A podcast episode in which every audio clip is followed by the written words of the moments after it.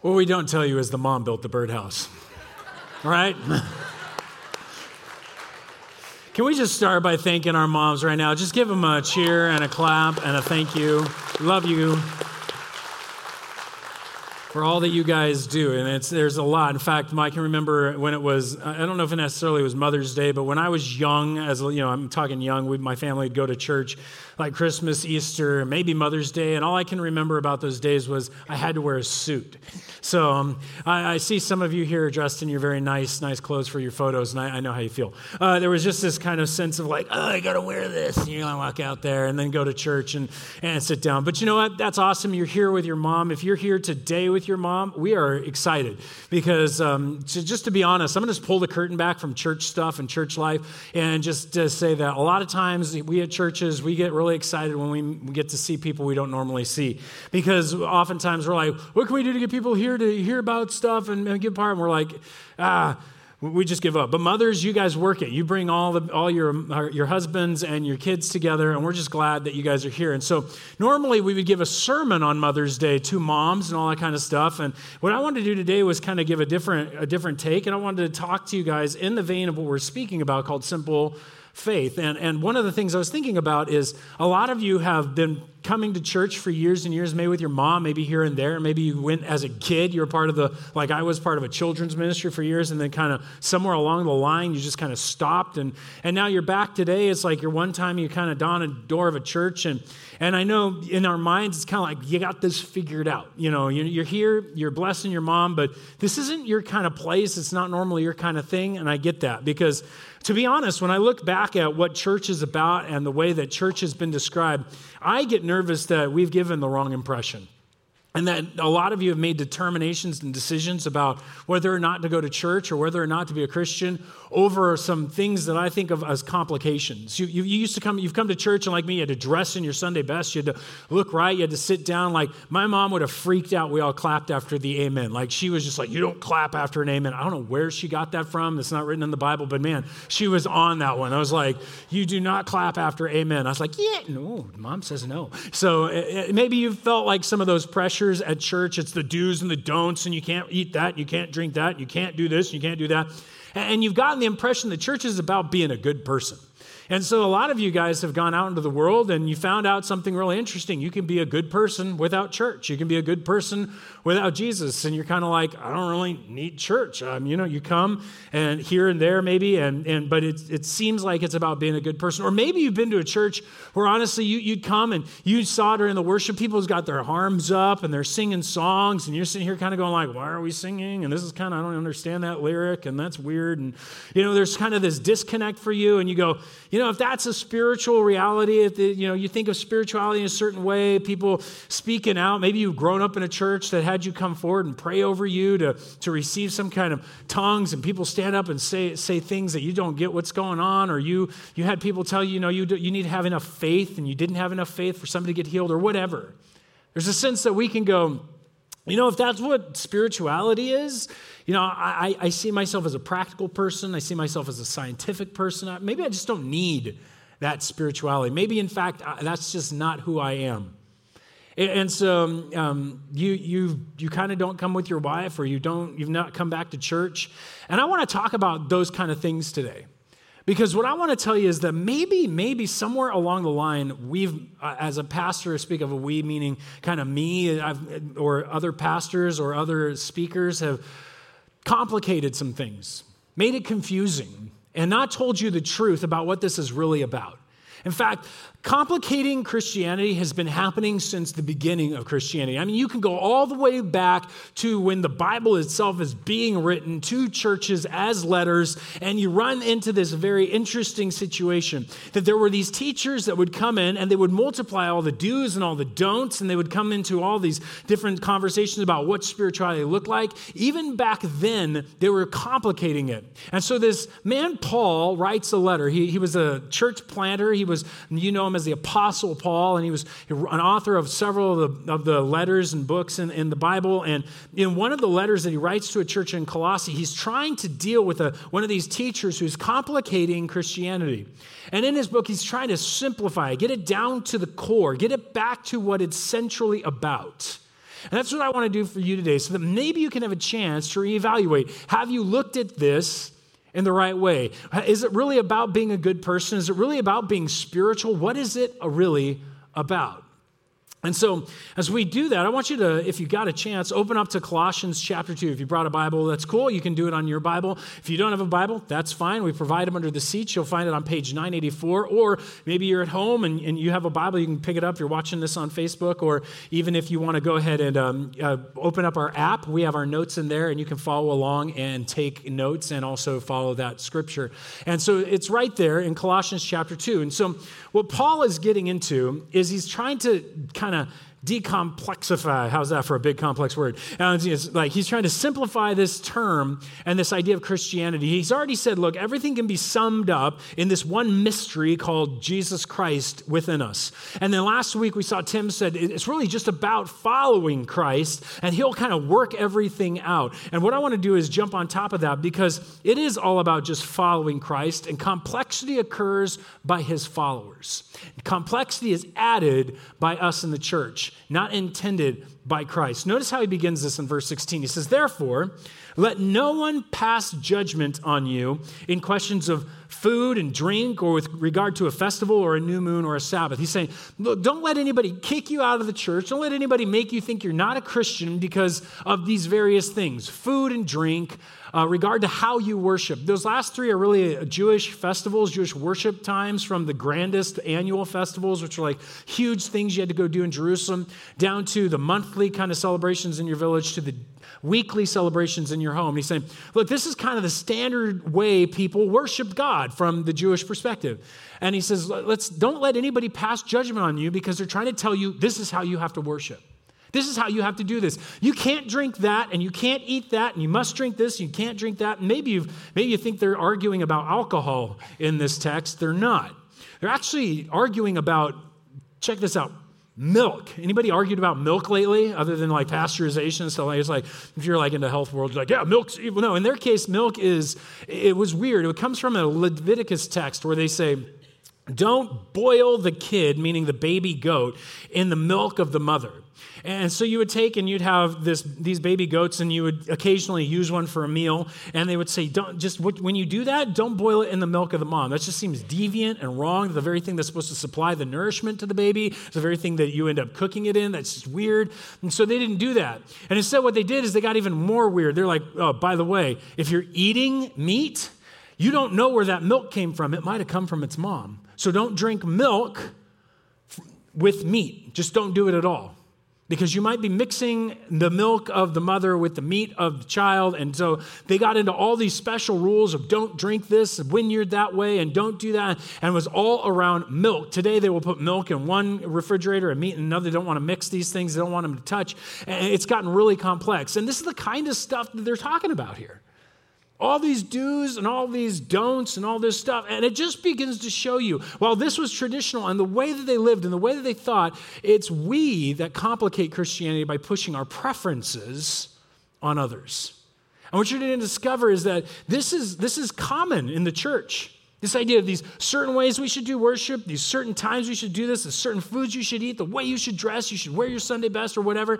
We complicate these things. I mean, I can, I can point to two very very larger Christian kind of sects that are out there, um, uh, or they want to claim they're Christian. And one of them is the Seventh day Adventists, just down the road. These guys are like, nope, you worship on Saturday and only on Saturday. And if you do not worship on Saturday, you are not following Jesus.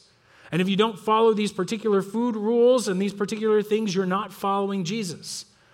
Now, some there are christians in that in that group but then there's another group that does this at, at, a new level the mormon church.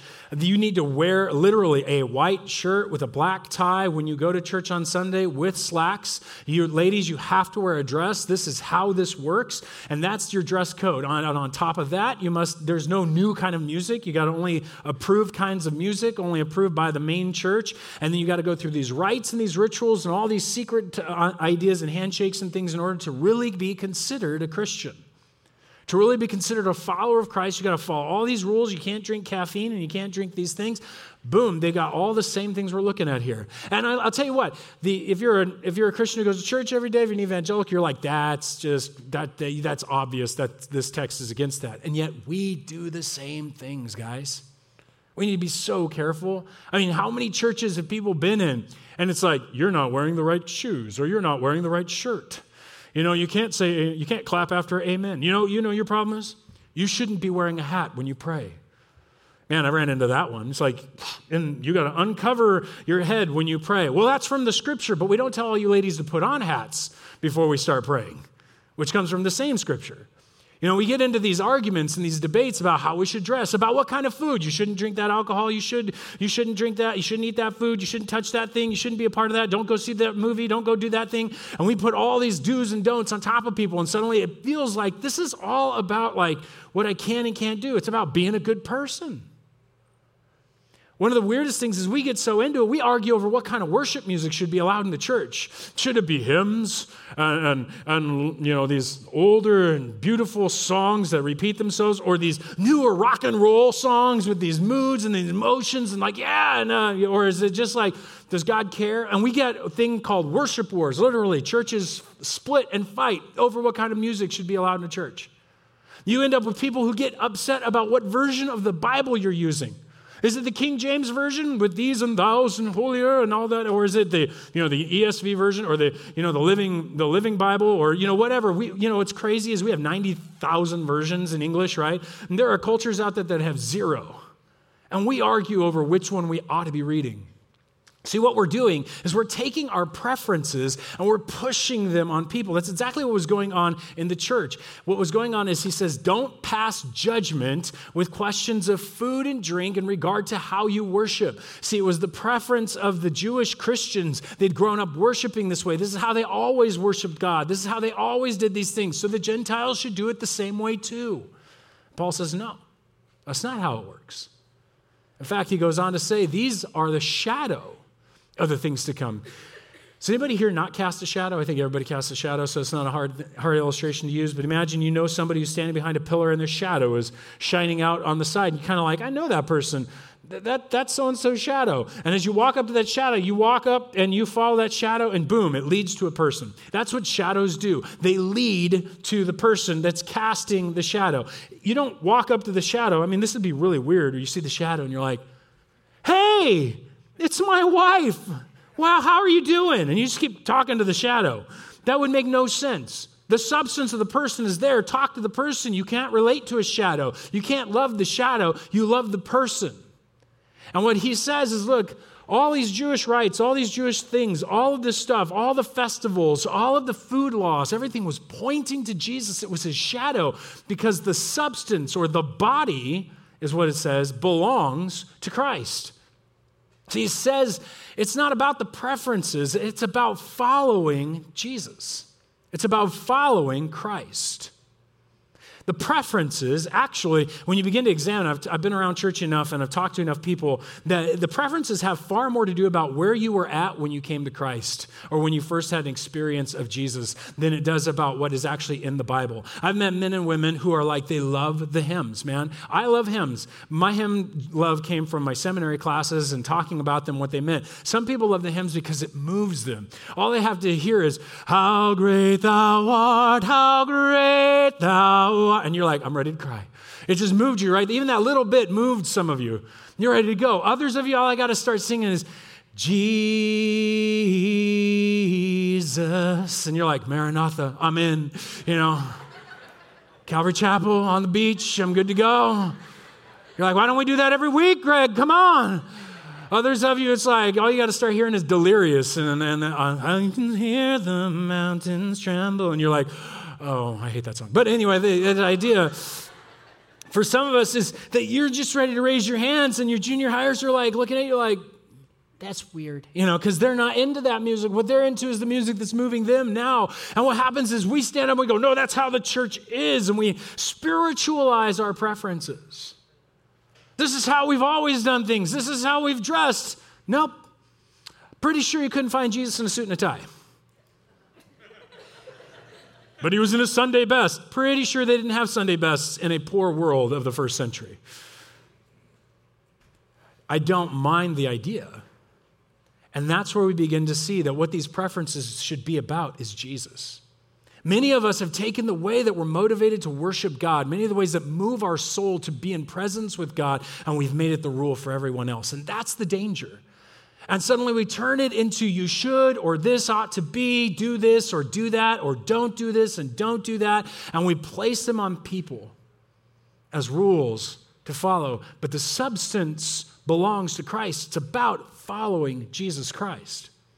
It's about what's led us to a deep relationship with Jesus Christ. In fact, I think Paul makes, a, makes this a very strong point when he comes to the book of Romans. He says, One person believes he may eat anything, while the weak person eats only vegetables. Now, this has nothing to do with modern day vegetarianism, and the weak does not have anything to do with your physicality. It means spiritually weak. They believe that if they eat particular kinds of meat that was offered to idols, they had sinned against God. That this had been offered up to Zeus, and they're like, I'm not going to eat that. that, that that's like tainted. Other people had no conviction about this. They're like, big deal, that's not a God anyway. This, we're gonna pray over this, we're gonna bless this, we're fine. And so he said, some people would eat meat, some people don't eat meat. So there's these debates out there. Some of you wanna dress in your Sunday best, others of you, you wanna be California casual, and you're good to go. Some of you want rock and roll music, some of you want hymns. Some of us want these preferences. Well, let not the one who eats despise the one who abstains. Don't let the one who's eating meat think, despise the guy who, who's not. What's wrong with you? You should be eating meat. It's not like it's anything. What's wrong with you? You can drink alcohol. It's not like it's going to hurt you or something. I mean, just don't get drunk. What's the problem with you? Uh, what's wrong with you? At least you can, you can be casual. You don't have to always wear the suit and tie. You hear how we can do this? And let not the one who abstains pass judgment on the one who eats. No, you're sinning if you drink that. No, you're sinning if you don't wear that. No, you're sinning if you don't eat that food. And he says, this, this, isn't, this isn't how it is. You don't do this for God's welcomed him. These are preferences that lead us to worship God, but they're not something that we should be dividing over. In fact, he will go on to say one person esteems one day better than another. In our case, one service better than another, right? Second service people? Amen. This is your service. Yeah. None of you want to go to Saturday night, those crazy Saturday night people. Saturday's when you go to the movies, not to church, you know, whatever. But you got your reasonings. One person esteems one day better than another, while another esteems all days alike. Each one should be fully convinced in his own mind. It's not a matter of when you worship or how you worship, or you say, listen, this is about whether or not you're convinced from Scripture this is right. Whether you're convinced by the Lord that this is correct. He goes on to say, the one who observes the day observes it in what? In honor of the Lord. The one who eats, eats in honor of the Lord. And since he gives thanks to God, while the one who abstains, abstains in honor to the Lord and gives thanks to God. In other words, whatever you're doing, however you do it, whatever your preference is, do it as honoring the Lord. So that we're all honoring the Lord in the way that God has called us to. I'll give you some simple examples. I do not get involved in social media, I'm just not on it. It's God's convicted me. It wouldn't be healthy for me. It's not something that would be good for my family. It wouldn't be good for my marriage. It wouldn't be good for the church. So I don't, I don't have a Facebook page. I don't have Instagram page. Now I don't stand up here and look at everybody and go, "You're all sinners for being on Instagram." Repent. You know, that's not what I'm here to do. That's, that's God has convicted me of something that helps me stay in right relationship with Him because I'm following Jesus. And I pray that you have thought through what you're convicted in as you follow Jesus so that you can follow him rightly and follow him truthfully for where you're at because you need to do whatever you do in honor of the Lord. In fact, he goes on to say, For if we live, we live to the Lord. If we die, we die to the Lord. So then, whether we live or whether we die, we are the Lord's. It's all about following Jesus. The rest of it we like to complicate things. And we like to put our preferences in as a complication. Now, some of you have chosen to kind of back out of the church because of all those do's and don'ts. And, and, what I want to challenge you is maybe instead consider beginning to follow Jesus, following who he is, reading about him, and beginning to learn what Jesus is saying and doing what Jesus is leading you to as you learn about Jesus. But does that mean then you're going to have to become a super spiritual person? You know, like where you're standing around in the church going like, I love Jesus. Yes, I do. I love Jesus. How about you? You know, that kind of thing and screaming at, at, uh, at Harvest Crusades at each other. And is this what we need to have? Because, uh, no, contrary to um, sometimes our worship teams and me can get a little like, you need to show your love for God. Come on. Because we want you to have this experience. You need to have this thing. I mean, are you supposed to get to this place where your experience has to be my experience? See, I, I've had this happen to me before. Years ago, I was in college, and what was interesting about my um, my time in college, and my group of my friends heard about this revival movement in, in Corona. And so a cadre of me and my buddies, we went there because somebody we knew we were discipling had started going to this church, was playing on the band. So we sat down in the back rows in these folding chairs. The place was only about as big as the two sections right here and back to the back of the room. And it was tiny little location. There were about 50 to 60 people in the room, and there was this you know band on stage, and our friend was playing the bass, and it was like boom, boom, boom, boom for two hours straight. Same beat, whole time. I mean, it's kind of this like vibe in the room, and they're singing a song, same beat as the other song. Suddenly, the pastor gets up and he starts preaching and talking and doing this stuff, and somebody over here starts speaking in tongues. I'm like, yep, that happens. I've seen that. I'm okay. That's that's that's cool. But then he starts going up down the row and he starts smacking people on the head, whack, whack, and guys are just falling over. They're not just falling over; they're like going as they're falling on the ground, and I'm like. Okay, now that I know happens, but I don't know if that happens in the Bible. This is interesting. What's going on here? And as he's doing this, going down the rows, he gets, he, he starts, then he starts like flinging it, like as if he's got like the Holy Spirit baseball or something. So, waka, waka. And this guy literally is about as far as this to here is dancing and he's doing this dance thing like he's laying. And I'm just like, what is he doing? And suddenly he just, he, he goes like this, and the guy goes, eh and he freezes in mid dance, does a trust fall backwards onto the folding chairs, scattering folding chairs everywhere, and starts shaking violently on the ground. And I'm like, dude's having a seizure. Let's help this guy. And they're like, it's the Holy Spirit. Get away from him. And I'm like, we're interpreting something radically different here. Next thing you know, we're standing there and he's coming up to us.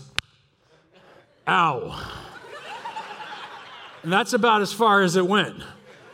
By the end of the night in our conversations, this pastor was telling us we were not Christians because we were not having the experiences these other people were. I don't know what they were experiencing. I'm not here to judge that. I'm here to tell you that is not how we work, where we push our experiences upon other people. You see, what happens is Paul deals with this. He says, Let no one disqualify you, insisting on asceticism. Now, asceticism is this idea that you're going to starve yourself, climb up on a high mountain, eat weeds for a year and a half, and have a spiritual enlightenment, and now you're a guru. Or find yourself out in the middle of nowhere and trying to show that you're spiritually powerful by carrying large buckets with long hooks so that you can hurt yourself. No, that, this has nothing to do with spirituality worshiping angels so that you know their names and can call upon them and know the rubric of heaven and, and you know how it works and you have the secret knowledge or going on in detail about visions of God. I've seen God, I know what He did, and oh, you got to have this. He says, don't let anybody disqualify you in that. See, because the thing is, we complicate Christianity by holding hyper spiritual expectations at times. We can cause ourselves a problem by trying to claim that my experience of Jesus needs to be your experience of Jesus, or else you don't know Jesus. And that can be as simple as you need to raise your hands, you need to shout and sing. You see, I'm a pretty demonstrative person when it comes to worship. I view it as a sport, not as something that you just come in and stand at. You got to, I mean, ready position is foot forward, leg back, ready to go. You know, I'm ready to, I'm ready to walk with Jesus. I'm ready to dance with Jesus. I'm not going to sh- shout out, I'm going to sing the song, but I like getting getting into worship. It's part of who I am. My wife, she loves Jesus, and she, this is about as expressive as she will get. Maybe she'll raise to here once in a while, but that's, that's, this is good for her. And that's cool. Because here's the thing her emotions for Jesus are super deep. And mine, in comparison to hers, are like a little trickle of stream. I may be demonstrative, but she's deep. And who am I to claim what she is experiencing in the depth of her emotions has to be expressed in the way that I experience my little trickle of emotion? And so the beauty is not found in everybody being the same. It's found that God can be met in your physical work in your hands, that He is met in the mental attempt with your mind, that He is met in the emotions and the expressions of those emotions, that God is experienced in a multitude of different ways because He made a multitude of different kinds of people. And what happens is when we tell people, you must have my experience or this experience, we divide the church up. And what happens is you can wind up feeling like you've been disqualified. Many people have left the church feeling they don't have enough faith or they don't have that experience. And so they say, look, I don't have an experience like you do of God. I must not be a Christian. Can I tell you that's not how this works? That if you've eliminated yourself from the church, if you've walked away, or perhaps you felt insignificant or inferior to other people in the church who are expressive in their worship, that it's actually about you following Jesus and not how it comes out all the time. In fact, some of you have indicated, you, you know this, you, you, see this. One of the reasons you left is because you're looking at this and this next line it fits, your, fits you. This, this is what's describing the guy who's teaching everybody they must be in the same way like him. He says, These people are puffed up because it's all about how they experience it. They're without reason. And how many people have left going like, man, those people do not think. It's all about faith. They don't have answers to my questions. They're not. And it's all about the sensuous mind. It's all about my experience, my senses, my feelings, what I can touch, taste, feel. And he says, Look, here's what's wrong. They are not holding fast. This teacher is not holding fast to the head. And this is the danger. I'm not saying that those who do this are always not Christians. What I'm saying is the danger is that churches that do this wind up being more fixated on the experience and less fixated on Jesus. And it's about following Jesus. Notice what he says. He says, this is, they're not holding fast to the head, from whom the whole body, nourished and knit together through its joints and ligaments, grows with the growth that is from God. Wait, stop again. That we need to be holding fast to the head, not, not our experiences, so that the whole body, how much? All of it.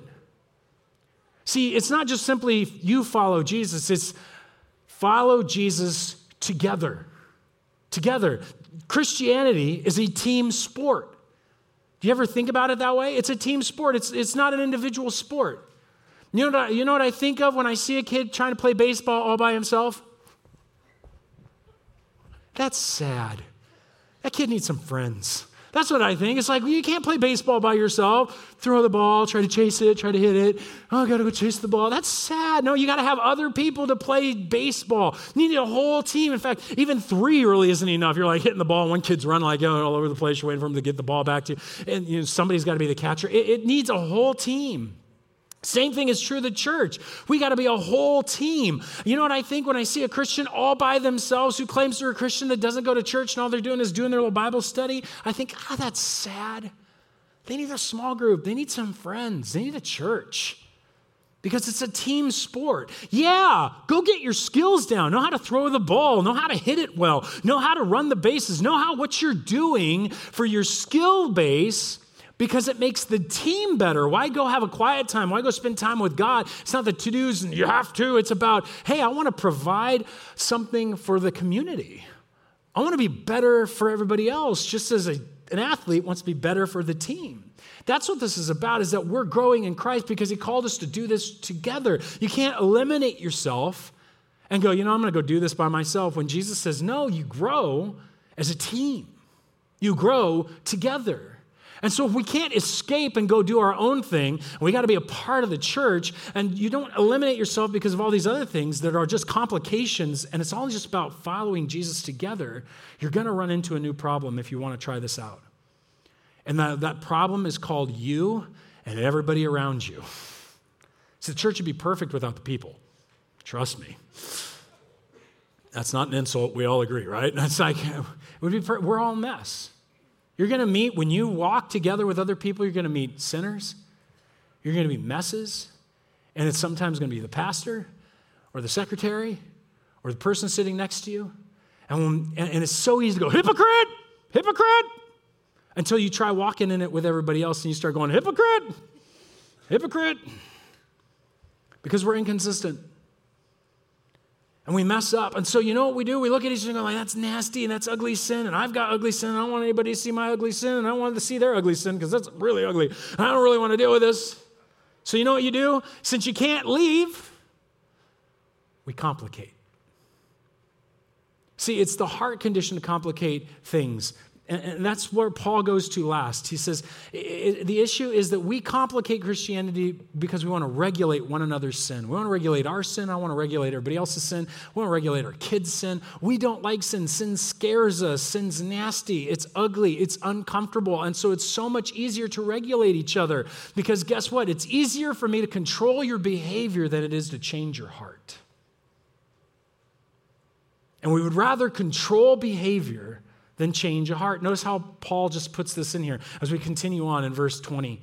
He says, If with Christ you died to the elemental spirits of the world, and what he means there is all these gods of the, of, of the other religions and all the ways that they made you do all these rituals and all these rules to be good and bad and all this stuff. He says, If you've died to all those rules and died to all that stuff, then why do you keep on as if in that world, still alive in the world, do you submit to regulations? Let me put it this way, guys.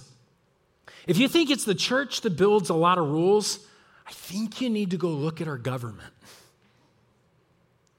You want to talk about who's building tons of rules what color your grass can be, how, you know, when, how much water you can use, how clean the air can be, whether or not you're allowed to breathe or not. I'm certain, I'm not kidding, but it's getting close. Whether you can exit the state, whether you can, I mean, they literally have turned the world into a control room because they want to control behavior.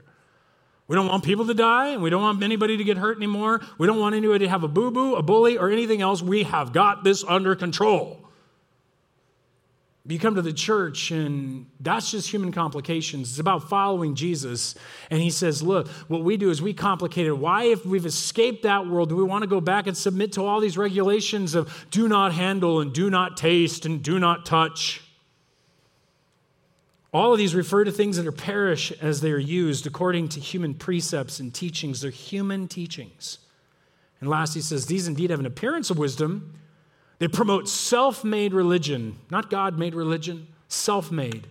And asceticism, super spirituality by beating yourself up and severity to the body. But they're of no value in stopping the indulgence of the flesh. This behavior modification cannot change the heart. I'll tell you, it's true. I have children, I can prove it. Right, parents? It's so much easier just to say, I'm going to give you a stick and a carrot. Don't you want the carrot? Here's the nice, lovely piece of candy, or you're going to your room and it's going to be hell to pay. You know, that's, that's how parents work. You want good and bad. I can modify your behavior.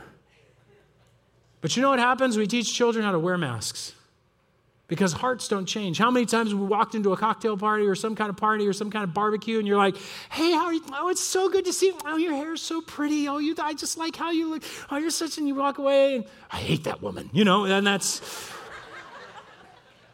because while you can change your behavior, it doesn't change your heart. And if we can't change our own heart, but we know we can change our behavior, it's so much easier for me to make you dress the same and do the same things and fight sin the same way that I do so that you and I are all on the same page and you don't rub me wrong anymore. We complicate it to change behavior, and that's not what Jesus intended. No, no, he, it doesn't stop the flesh. You cannot regulate the flesh. You cannot stop it with laws not all these to dos and do nots. You say, well, time out, Greg. Didn't God produce 10 do nots? I mean, come on, they're called the 10 commandments. Actually, he created eight do nots, and two of them are do's. One of the do's is honor your father and your mother. Pat yourself on your back right now. You're honoring your mom. You did it for one day. All right, and now, the other one is take a day off every, out of every seven and worship God, spend time with Him. That's called the Sabbath. That, those were the two do's. The other ones are all do nots. I don't think we disagree with most of them. You know, don't murder people. Well, um, I actually disagree with that one. Uh, don't commit adultery. You know, don't steal. Don't lie. Don't covet. I think we're pretty good with these don'ts. But even still, the other ones were like, you know, don't have any other gods but the God of the Bible. Don't create idols for yourself and worship in your own way. Don't use his name in vain. We're kind of like, mm. So Jesus just simplifies. He says, Look, you, you get over, I didn't come to make more and more and more and more rules out of these rules because they don't regulate the heart. Here's what changes the heart, he says love God with all your heart, soul, mind, and strength, and love your neighbor as yourself. He boils all 10 down to two do's love God with your heart, soul, mind, and strength, love your neighbor as yourself. So we do this, we try to do this, and we get together and we're still rubbing on each other, and it's annoying and it's irritating. And so, Jesus, when he had all of his annoyed, irritated disciples sitting around a table on the last night of his life, he says, I'll make it even simpler for you. I'll give you a new command, a very simple new command love one another as I have loved you. And that's how Jesus simplified it. He says, Love one another in the church as I have loved you, and it will prove to the world that you're my disciples. How did Jesus love us? That when he saw our sin, he didn't ignore it. He pointed it out, he, showed it as sin. He didn't tell us God's okay with us, don't worry about it. No, he said it's, it's detrimental, it divides you from God, and you're going to suffer for that. But then what he did is he willingly self sacrificed. He, he sacrificed his life to deal with our sin. He put, him, he put himself in a situation where on the cross he bore our sin and, and took upon himself our guilt so that we would be forgiven. And in the church, then he says, here's how we work together. You don't regulate each other, you love each other.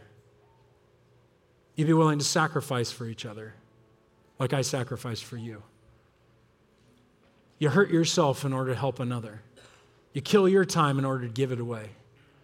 You take your finances and you provide for someone who has little.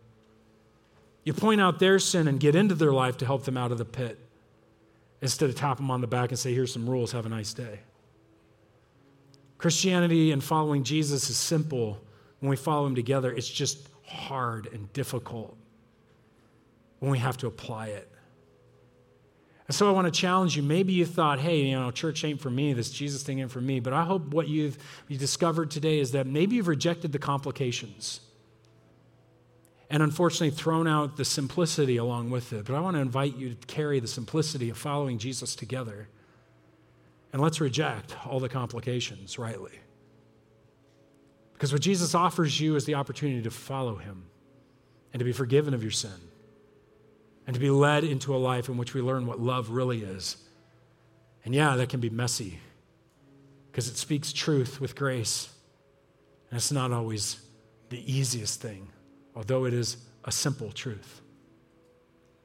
So I want to encourage you guys to consider that today. Would you, would you please?